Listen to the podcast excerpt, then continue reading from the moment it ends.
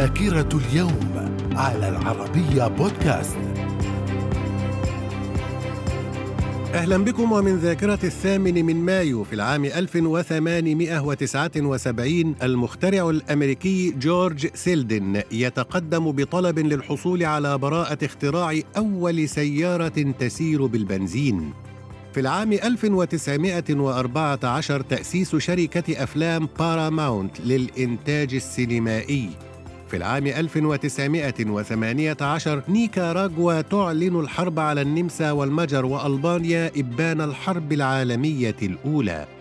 وفي العام 1921 تم إلغاء عقوبة الإعدام في السويد. ذاكرة اليوم. ومن ذاكرة الثامن من مايو في العام 1936 فرنسا تصدر قرارا تعتبر فيه اللغة العربية لغة أجنبية في الجزائر.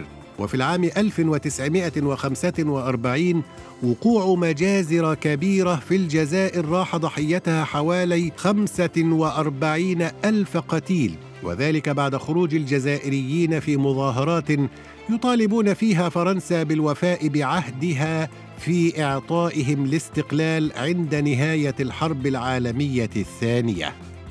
في العام 1967 تقديم الملاكم محمد علي كلاي للمحاكمة بتهمة التهرب من أداء الخدمة العسكرية في الجيش الأمريكي الذي كان يخوض الحرب في فيتنام. ذاكرة اليوم. ومن ذاكرة الثامن من مايو في العام 1976 انتخاب إلياس سركيس رئيسا للجمهورية اللبنانية خلفا للرئيس سليمان فرنجية وذلك قبل أربعة أشهر من نهاية ولايته على أن يتسلم الرئاسة بعد نهاية ولاية فرنجية. في العام 1984 الاتحاد السوفيتي يعلن مقاطعته للألعاب الأولمبية الصيفية والتي ستقام في مدينة لوس أنجلوس في العام 2004 السلطات الألمانية تلقي القبض على طالب يبلغ من العمر 18 عاما. يعتقد أنه المتسبب في إطلاق فيروس ساسر الذي عطل ما لا يقل عن 18 مليون جهاز كمبيوتر.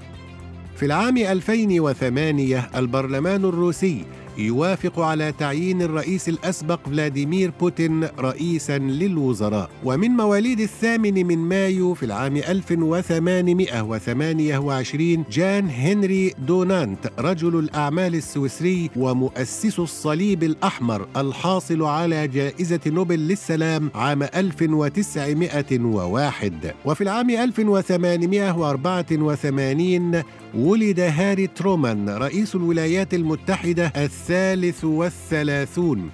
وفي العام 1955 ولد ملس زيناوي رئيس وزراء إثيوبيا. في العام 2003 ولد الأمير الحسن بن محمد ولي عهد المغرب. ذاكرة اليوم. ومن وفيات الثامن من مايو في العام 1773 علي بيك الكبير سلطان مصر المملوكي.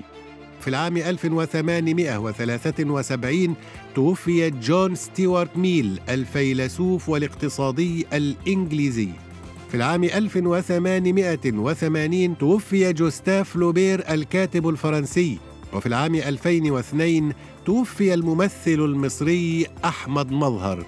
وفي العام 2007 توفي الأمير عبد الله الفيصل آل سعود الشاعر والأديب السعودي. ذاكرة اليوم. إلى اللقاء.